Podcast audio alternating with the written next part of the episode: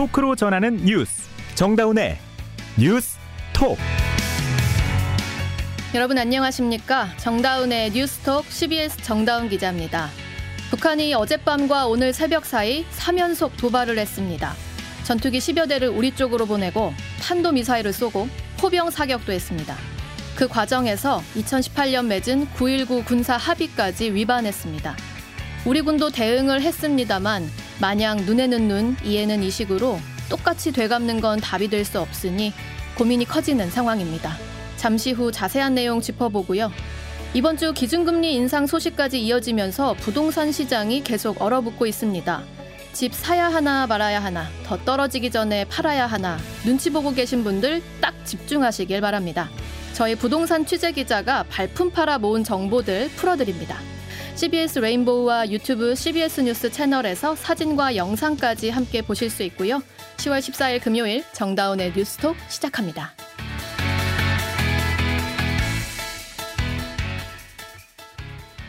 북한의 도발이 매일 수위를 더해가고 있습니다. 9.19 군사 합의를 위반하는 무력 시위도 벌어져서 오늘 윤석열 대통령이 유감 표명까지 했죠.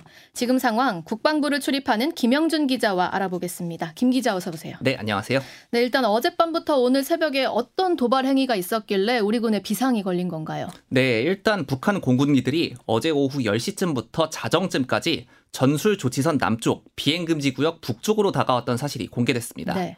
우리 군도 전투기를 출격시켜서 맞대응을 했고 이 전투기들이 비행 금지 구역 몇 킬로미터 북쪽까지 다가왔다가 다시 돌아간 뒤에 또 일이 벌어졌는데요. 어. 새벽 1시 50분쯤 북한이 평양 순안 국제공항에서 탄도미사일을 쐈기 때문입니다. 네네. 또 북한군 포병 부대가 1시 20분쯤부터 5분 동안 황해도 마장동 일대에서 서해 바다로 포탄을 130여 발이나 쐈고요. 130여 발이나. 네. 네. 강원도 구읍리 일대에서도 새벽 2시 57분쯤부터 10분 동안 동해 바다로 40여 발을 쐈습니다. 어, 북한 공군이 우리 전술 조치선을 넘어왔다는데 이게 아주 이례적인 일이라면서요. 네, 군당군 군 당국도 이번 일을 굉장히 이례적이라 생각하고 북한이 왜 이런 일을 벌였는지 분석하고 있습니다. 네. 그도 그렇게 5년 만에 벌어진 일이거든요. 어. 전술 조치선이 뭐냐면 흔히 휴전선이라고도 하는 군사분계선 북쪽에다가 예. 가상으로 선을 긋습니다. 군사분계선 위쪽에 네. 네. 여기까지 오면 바로 대응해야 된다라고 하는 건데요. 음. 왜 이런 거 해뒀냐면은 음. 전투기는 속도가 엄청 빨라요. 음. 그래서 군사분계선을 넘고 나서 대응하면 너무 늦습니다. 아 이미 일이 벌어진 뒤군요. 그렇죠. 네.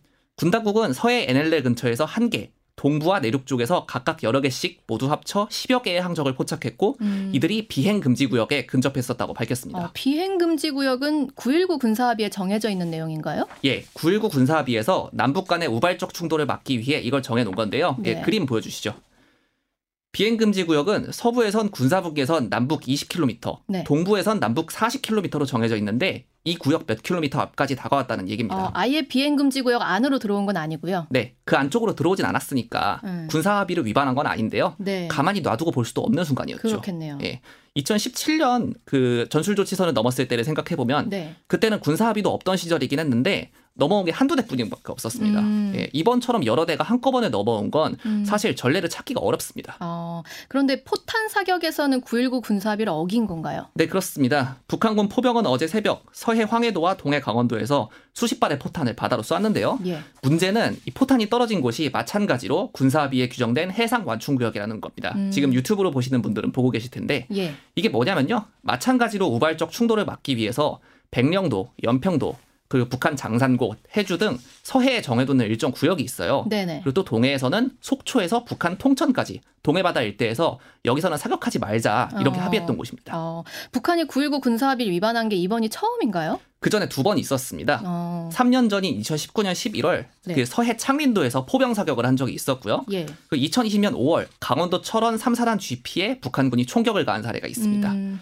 국방부 관계자는 이번이 세 번째고 또 네 번째라고 밝혔는데요. 아, 더 강하게 얘기하네요. 예, 네. 왜냐하면 서해에서 쏜 게 하나고 아. 동해에서 쏜 게 하나고 아하. 둘이 시간이 다르니까 별개로 계산한다. 따로 따로다. 예, 네. 그런 얘기입니다. 근데 북한이 오히려 오늘 아침에 총참모부 그러니까 우리나라로 치면 합참 음. 대변인 명의로 담화를 내서 우리 군이 어제 전방 지역에서 10시간 동안 포병 사격을 했다. 음. 한국군입니다. 여기서 음. 우리 군은 여기에 대한 대응 군사 행동 조치를 취했다며 군사적 긴장을 유발시키지 말라고 오히려 우리 군에 경고를 했습니다. 아이고. 근데 실제로 우리가 포병 사격을 하긴 한 건가요? 네, 하기는 했었는데 네. 9.19 합의를 깨진 않았습니다. 아. 지금 지상 사격 금지 구역 보고 계실 텐데요. 예. 강원도 철원에 있는 포병 사격장에서 우리 군하고 주한미군이 어제 아침부터 훈련을 하면서 MLRS 즉 다련장 로켓을 쐈습니다. 다련장 로켓. 네. 네. 합참 관계자는 10시간 정도 쏜 거는 맞다고 얘기를 했어요. 음. 그런데 9.19 합의에는 군사분계선 남북 5km 내에서 포사격을 못하게 돼 있습니다. 음. 그러니까 그것보다 남쪽에 있는 사격장이었고 음. 방향도 남쪽으로 쐈다고 얘기를 아, 하더라고요. 우리는 위반하는 게 아니다. 네, 그렇습니다. 그 윤석열 대통령이 오늘 아침에 입장을 좀 밝혔죠? 오늘 아침 출근길에 기자들 만난 자리에서 이렇게 말했습니다. 네, 한번 들어보시죠. 북한이 방사포를 발사한 거는 9.19 남북 군사합의를 영시적으로 깬 건데 여기 대해서 어떻게 보시나요? 하나하나 저희도 다 검토하고 있습니다. 남북 저 9.19 협의 위반인 거는 맞습니다. 네, 유감이다 얘기하고 2시간 전쯤에 또 대통령실에서 9.19 군사합의를 유지하냐 파기하냐는 북한에 달렸다. 이렇게 한 번 더 강조하기도 했는데 그 이번에 북한이 이 위반한 거에 대해서 우리 군은 어떻게 대응했나요? 네, 일단 군은 오늘 오전에 남북 장성급 군사회담 수석 대표 명의로 북한에 팩스로 통지문을 보냈습니다. 네. 일단 위반 사실에 대해서 항의하고 재발 방지를 요구하는 거고요. 또 공개적으로 경고 성명도 냈습니다. 음. 합동참모본부 강호필 작전부장입니다. 우리 군은 북한이 지속적인 도발을 통해 한반도의 군사적 긴장을 초래하고 있는 데 대해 엄중하게 경고하며 이를 즉각 중단할 것을 강력히 촉구한다. 이게 오늘 오전 10시쯤에 있었던 일인데 네. 7시간 반이 지난 지금까지 북한의 반응은 없는 상태고요. 음. 우리 정부와 군이 어떻게 대응할지 이것저것 검토를 해보고 있습니다. 그렇군요. 네, 그렇지 않아도 지금 여권을 중심으로 이 군사 군사 합의를 파기해야 한다. 아예 한반도 비핵화 선언도 파기하고 전술핵을 재배치하자 이런 이야기까지 나오고 있잖아요. 예, 나오긴 하는데요. 근데 생각을 해보면 그게 그렇게 쉽게 꺼낼 얘기가 아닌 것 같습니다. 어, 그렇군요. 예. 며칠 전부터 자꾸 이런 얘기들이 나오니까 음. 어제 윤석열 대통령이 출근길에 확정 억제와 관련해 잘 경청하고 다양한 가능성을 꼼꼼하게 따져보고 있다. 이렇게 얘기를 했었는데요. 네네. 이게 왜 이러냐면 전술핵 재배치나 군사합의 파기를 하지 않겠다고 선을 그어놓지는 않으면서도요. 음. 그렇다고 한다고도 하지 않으면서 음. 일종의 모호성을 유지하는 전략입니다. 아, 애매모호하게. 네. 네. 일단 명시적으로 재배치를 한다고 하면 무슨 일이 생기냐? 음. 1991년에 우리가 북한하고 맺은 한반도 비핵화 선언을 깨게 됩니다. 음. 근데 이 문제가 뭐냐면은 네. 이렇게 되면 북한의 비핵화를 하라고 요구할 수 있는 명분이 없어져 버려요. 그렇죠. 네. 네. 그렇다고 재배치나 파기를 안 한다고 못을 박아 놓자니 상황이 엄중한데 우리가 저렇게 가만히 있어도 되느냐라는 음. 국내 정치적 요구도 있고요. 또 우리가 이런 행동까지도 정 안 되면 할 수 있다 이런 뜻을 전달하기 위해 이렇게 음. 말한 것으로 보입니다. 네네. 사실 9.19 합의가 지난 4년 동안 우발적 충돌을 막는데 큰 역할을 한 건 맞아요. 음. 그리고 또 이게 파기될 경우에는 지난 2015년 8월에 있었던 목함질의 도발 음. 그리고 서부전선 포격 사건 등 진짜로 군사적 충돌이 벌어질 수도 있어서 문제입니다. 그렇군요. 북한도 먼저 파기를 하지는 않을 거라는 게 대부분 전문가들 관측인데요. 네. 방금 말씀드린 대로 명분이 굉장히 중요하기 때문에 이건 결국 먼저 깨는 쪽이 손해라는 건 확실합니다. 네. 여기까지 국방부 담당하는 김영준 기자였습니다. 오늘의 주요 뉴스 5분 안에 5개로 쫙 뽑아드립니다. 뉴스톡 5. 핵심만 쉽고 빠르게 정리합니다. 뉴스톡 5 장관순 기자 어서 오세요. 네, 안녕하세요. 네, 첫 번째 소식은 감사원이 서해 공무원 피격 사건의 감사 결과를 발표했는데 어, 전 정부 안보 라인의 형사 책임을 묻는 내용이네요. 네, 어젯밤에 돌연 보도 자료를 냈죠. 네. 2년 전 서해 공무원 피격 사건에서 청와대 국가안보실 등이 명확, 명확한 증거 없이 피해자의 월북을 단정했다는 음. 발표입니다. 그래서 총 20명을 직무유기, 직권 남용 등 혐의로 검찰에 수사 의뢰했고 서훈, 서훈 전 국가안보실장, 박지원 어, 전 국가정보원장 등이 수사 대상에 포함된 걸로 알려졌습니다. 어머, 전 정권 유력 인사들이 다 넘어가서 그 더불어민주당이 감사 결과에 동의하지 않을 것 같은데. 네, 일단 민주당은 대통령실 시나리오대로 짜맞춘 파렴치한 정치 감사라고 반발했습니다. 예. 감사위원회 의결 없이 감사가 진행되고 발표됐기 때문에 절차적 문제도 있다는 지적이고요. 앞서 감사원 사무총장의 대통령실 문자 보고 논란도 있었고요. 네. 그래서 민주당은 감사원에 대한 어, 국정조사 그리고 감사원장 형사고발 등을 음. 예고했습니다. 네, 이런 상황에서 국민의힘이 더불어민주당 이재명 대표 징계안을 냈다고요? 무슨 사유로죠? 네, 어, 이해 충돌 방지 의무 위반을 이유로 어. 한 건데요. 어, 국회 윤리위원회에 오늘 징계안을 냈습니다. 네. 국회 국방위원 신분으로 현대중공업 등 방위산업체 주식을 2억 3천만 원어치 음. 어, 이 대표가 보유했다가 어, 논란이 불거진 뒤에 전량 매각했는데요. 네. 어, 국민의힘은 그러니까 뇌물을 받은 뒤 돌려줘도 뇌물죄는 성립한다라는 아, 입장입니다. 국민의힘 제소가 좀 맞불 놓기 성격 아니냐 이런 해석도 있네요. 네, 그렇게 보죠. 예, 바로 전날인 어제는 민주당이 조선 왕조는 일본과 전쟁을 한 적이 없다라고 음. 언급한 국민의힘 어, 정진석 비대위원장을 윤리위에 제소했거든요. 네네. 그러니까 올해 5월 정권 교체 이후에 양당 간의 상호 제소 윤리위 상호제소 건수를 보면 10건이 넘는데요. 아. 아. 정쟁으로 징계안이 남발되는 양상입니다. 그렇네요. 네, 세 번째 소식은 미국 소비자 물가가 여전히 오르고 있는데 미국이 그동안 물가를 잡기 위해서 기준금리를 계속 올려왔던 거잖아요. 그렇죠. 네. 이게 효과가 좀 없는 건가요, 그러면? 네, 일단 미국이 발표한 내용을 보면 9월 소비자 물가 지수가 1년 전에 비해서 8.2% 올랐고 한 달 전에 비해서는 0.4% 아, 올랐다고 합니다. 예. 아, 미국 연준이 기준금리를 0.75%씩 세 번이나 올렸거든요. 그랬는데도 물가가 진정되지 않는 거죠. 음. 아, 그래서 또 기준금리 인상이 단행될 공산이 큽니다. 음. 한국은행의 추가 금리, 추가 금리 인상도 예상되는 네. 상황이죠. 네, 네 번째 소식은 일본의 기시다 후미오 총리 지지율이 취임 이래 최저치를 기록했다고요. 네, 이게 취임 1년이 됐습니다. 기시다 총리가. 근데 예. 위험 수준이라는 20%대 지지율로 추락을 했다고 합니다. 음. 지지통신의 최근 조사에서 27.4%를 기록했는데 한 달 전보다 4.9%포인트 하락한 겁니다. 네. 그러니까 인기가 없기로 유명했던 전임자 스가 요시히데 전 총리의 최저치가 29%였는데 어. 그보다 더 낮습니다. 네. 이렇게 된 원인으로는 어, 집권 자민당의 통일교 유착 의혹 음. 그리고 어, 물가 급등을 비롯한 경제난 등이 꼽힌다고 합니다. 네, 마지막 소식은 중국이 오는 일요일에 제20차 당대회를 앞두고 있는데 베이징 네. 시내 시진핑 파면 현수막이 등장했다고요? 네, 어제 오전에 어, 베이징 티안먼 광장 인근 고가도로에 예. 봉쇄 말고 자유가 필요하다. 독재자 시진핑을 파, 파면하자 등이 적힌 현수막 두 개가 내걸렸다가 철거 어, 철거됐다고 하는데요. 네. 앞으로 말씀하신 대로 앞으로 이틀 뒤면 시진핑 중국 국가주석의 당 총서기직 3연임이 결정될 전망입니다. 근데 어, 중국 민심이 시 주석의 장기 집권을 환영하지만은 않는 것 같습니다. 네. 여기까지 장관순 기자였습니다. 여러분은 지금 뉴스다운 뉴스 정다운의 뉴스톡을 듣고 계십니다. 네, 이번 주 기준금리가 10년 만에 3%대가 됐다. 이런 소식 전해드렸는데요. 금리 인상 국면에서 주택 시장이 꽁꽁 얼어붙은 상태입니다. 뭐 예전엔 자고 일어나면 집값이 200만 원씩 올라 있다. 뭐 이런 말 나오던 게 좀 엊그제 같은데 너무도 달라진 상황이죠. 앞으로 어떻게 전개될지 부동산 시장 취재하는 김수영 기자와 함께 짚어보겠습니다. 김 기자 어서 오세요. 네, 안녕하세요. 네, 집값 낙폭시 지금 계속 커지네요.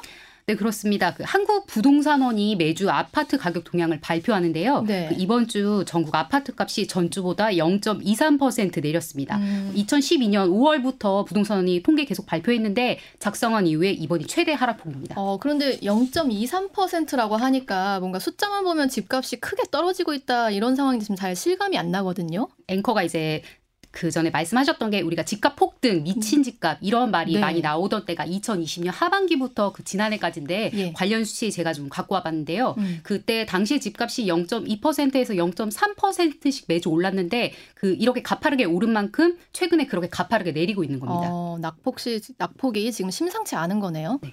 네, 그렇죠. 이번 주 서울 아파트 값도 0.22%포인트 내렸는데 네. 2012년 8월 이후에 그러니까 10년 2개월 만이 가장 많이 내렸습니다. 지금 저희 유튜브에서 네. 그 그래프가 나가고 있습니다. 네. 그 집을 사려고 생각하셨던 분들도 멈칫 탈것 같아요. 네, 맞습니다. 그 부동산원이 매매 심리 지수를 이 숫자 수치한 매매 수급 지수도 매주 발표를 하는데요. 네. 이번 주 이 지수가 지난주보다 더 떨어져서 77.7로 집계됐습니다. 네. 어, 서울과 경기, 인천 등 수도권의 이 매매 수급 지수는 9년 6개월 만에 이번이 최저치입니다. 아, 그 집값 하락세가 지금 심상치가 않은데 막상 사람들이 선호하는 지역에 가면 또 매물이 없다. 뭐 이런 반응들 많거든요.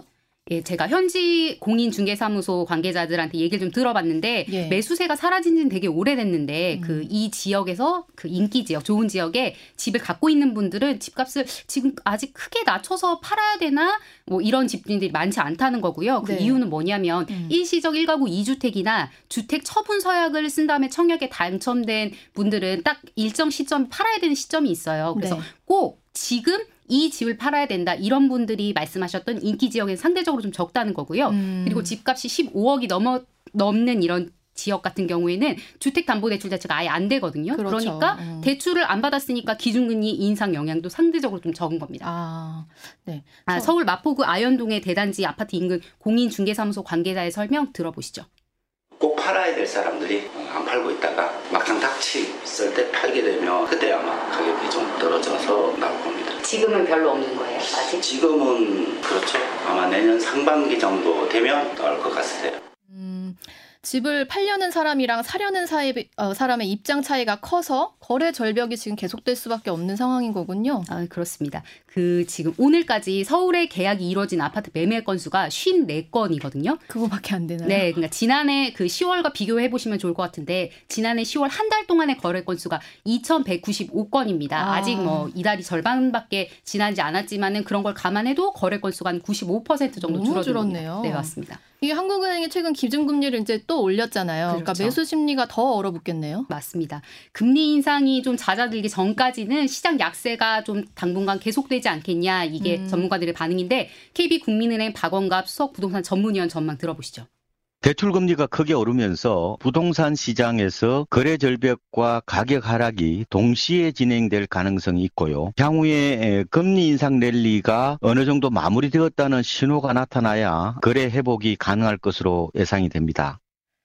네, 집값이 더 떨어질 것이라는 그런 전망들인데 어쨌든 이제 우리가 가장 궁금한 거는 언제까지 떨어질 거냐, 또 바닥을 언제로 보면 되냐 이런 거잖아요. 맞습니다. 네. 어, 지금 많은 전문가들이 일단은 금리 인상이 좀 멈추기 전까지는 집값이 좀 계속 떨어질 거다 이렇게 보는 분들 많은데요. 네. 그 우리나라 기준금리가 미국의 기준금리 영향을 받지 않을 수 없거든요. 그렇죠. 일단 미국 중앙은행이 연준이 내년까지는 금리 인상 기조를 유지하겠다 이렇게 했으니까 아마 음. 우리나라도 비슷하게 갈 거고요. 음. 적어도 내년까지는 집값 약세가 계속될 것으로 전망됩니다. 아, 내년까지는 떨어진다. 그렇죠. 그런데 얼마 얼마나 더 떨어지냐 이것도 중요하잖아요.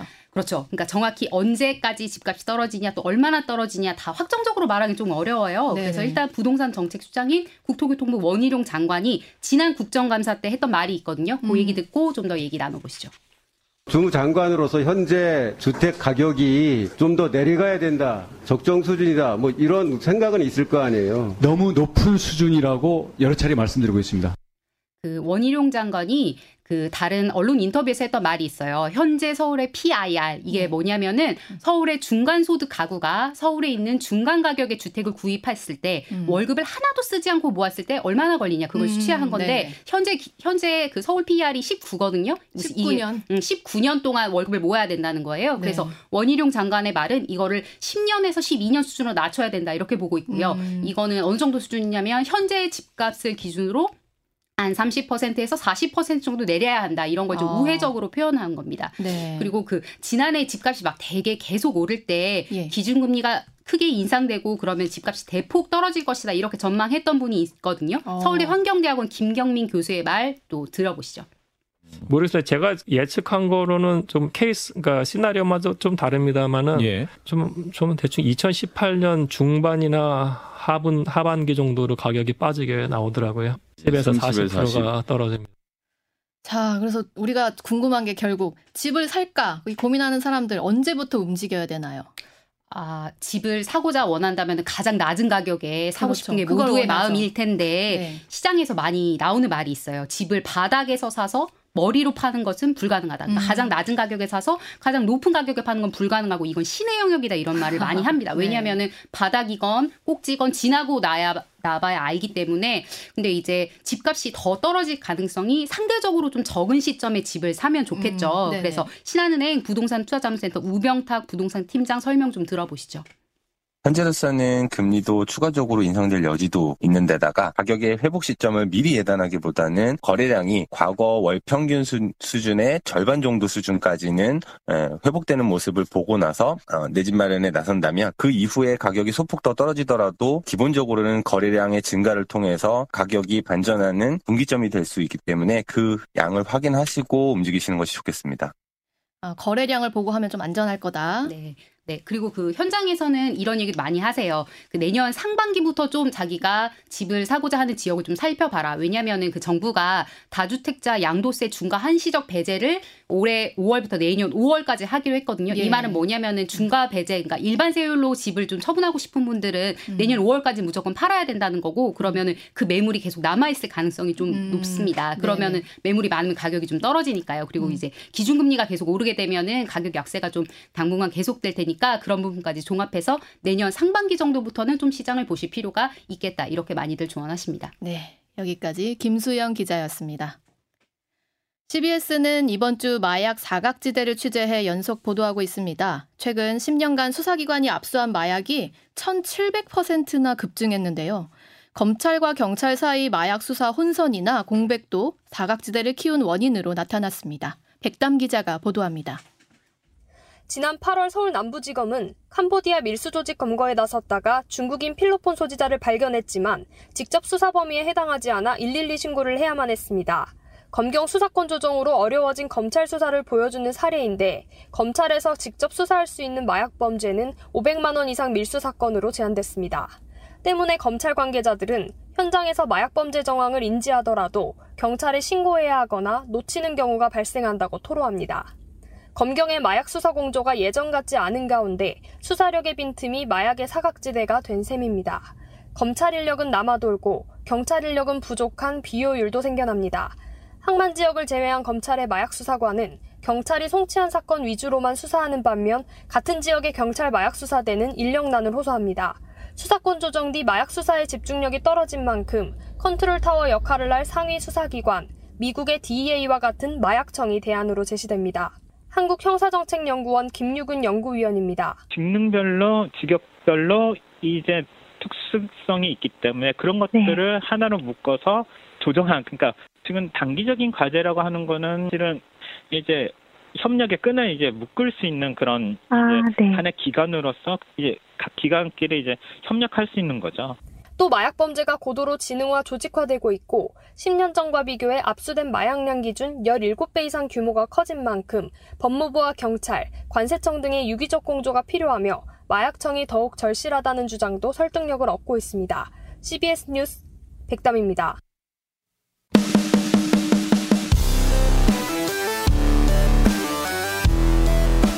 온라인 핫 이슈를 짚어봅니다. attention 뉴스.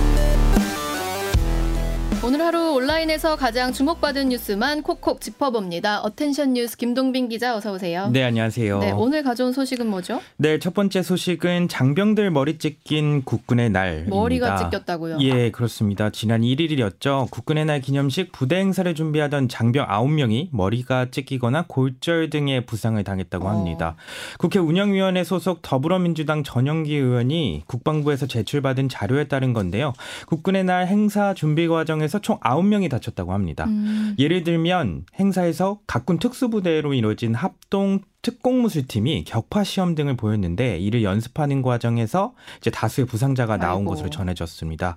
또 태권도 격파 시험 연습을 하다가는 머리가 이제 찢어지기도 했고 어. 고공 낙하 시범을 훈련하던 중에는 착지 과정에서 골절 사고도 발생했습니다. 음. 이번 기념 행사는 2016년 이후 6년 만에 계룡대에서 치러졌는데 계룡대 행사 중 역대 최대 규모라고 합니다. 네. 그만큼 행사 준비를 위한 장병들의 피로도가 높았다는 건데요. 거예요. 근데 이게 본연의 임무가 아닌 행사 준비 과정에서 발생한 부상이다 보니까 좀 지금 안 그래도 안보 상황이 굉장히 위험한데 부적절한 전력 네. 손실 아닌가. 그런 지적이 나올 수밖에 없을 것 같습니다. 네. 네, 연일 북핵 위협 등으로 위기가 고조되는 상황에서 이런 행사는 더더욱 부담이 될 수밖에 없겠죠. 해당 자료를 공개한 전용기 의원은 군부 독재 시대를 연상시키는 시대착오적인 보여주기직 행사로 음. 비전투 손실이 발생했다. 음. 대통령 눈요기를 위해 장병을 희생시키는 것이 튼튼한 국방인가 이렇게 음. 비판했습니다. 네. 국방부는 9명 중 2명은 현재 완치됐고 7명은 치료 후 회복 중이라고 밝혔습니다. 음, 빠르게 쾌유하셔야겠습니다. 네. 다음 소식은요? 네, 다음 뉴스는 정인이 묘소 찾은 김건희 여사입니다. 어, 네. 김건, 김건희 여사가 양부모 학대로 숨진 이른바 정인이 사건 2주기를 하루 앞둔 지난 음. 12일 고인의 묘소를 찾았습니다. 벌써 2주기군요. 예, 벌써 음. 2주기가 됐네요. 대통령실이 공개한 사진에서 검은 옷차림의 김 여사가 묘소 앞에 두 손을 모으고 고개를 숙여 참배했습니다. 음. 또 목장갑을 끼고 묘역 주변 쓰레기를 줍는 모습도 사진에 담겼는데요. 음. 왜 당일이 아니고 하루 전에 다녀온 네, 거죠? 네, 대통령실은 그 이유에 대해 국민의 관심이 본인에게 쏠리는 건 바람직하지 않다는 평소 음. 생각 때문이라고 밝혔습니다. 네. 김 여사는 또 많은 사람이 고인을 추모하고 앞으로 아동 학대가 되풀이되지 않기를 바란다고 말했다고 합니다. 네, 마지막 소식은요? 네, 마지막 소식은 아파트에 붙여진 서울시, 서울시장의 손편지입니다. 어, 손편지? 오세, 네. 네, 오세훈 서울시장이 자택 아파트 게시판에 손편지를 붙여 화제입니다. 이게 아파트 앞에서 오 시장에게 항의하는 시위가 매일 새벽에 이어진다고 해요. 예. 이게 그래서 오 시장이 어제 오후 아파트 다섯 다섯 개 동의 엘리베이터와 게시판에 직접 쓴 사과문을 붙였다고 합니다. 이 시위가 이, 이루어지는 이유는 음. 이제 마포구 상암동에 이제 새로 짓기로 한 소각장 때문인데 쓰레기 소각장이요. 네, 네. 그 네. 소각장 결정에 반발해 지난달 26일부터 자택 앞에서 시위를 벌이고 있다고 합니다. 네. 오 시장은 이 쓴 편지에서 저와 같은 곳에 거주한다는 이유로 평온하게 하루를 준비해야 할 새벽을 소란스럽게 맞게 해드려 대단히 조, 죄송하다 이렇게 음. 썼다고 합니다. 네, 여기까지 김동빈 기자였습니다. 네, 감사합니다. 이어서 날씨 전해드립니다. 이수경 기상 리포터.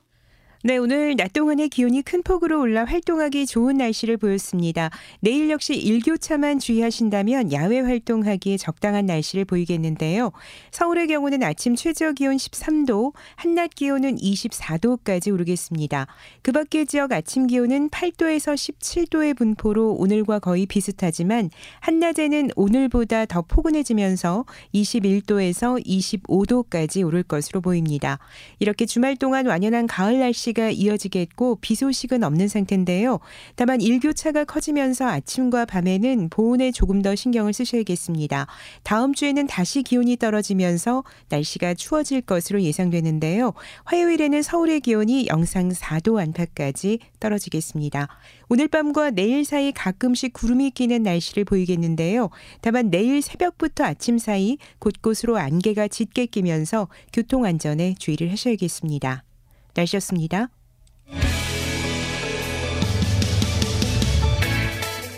네, 이번 주 마약 사각지대 취재 내용 연속해서 전해드렸는데요. 마약 범죄자가 어떻게 법망을 빠져나가는지, 온라인 암거래는 얼마나 쉽게 이뤄지는지 자세한 내용은 노컷뉴스 기사로 더 만나보실 수 있습니다. 오늘 정다운의 뉴스톡은 여기까지입니다. 다음 주 더 뉴스다운 뉴스로 뵙겠습니다. 고맙습니다.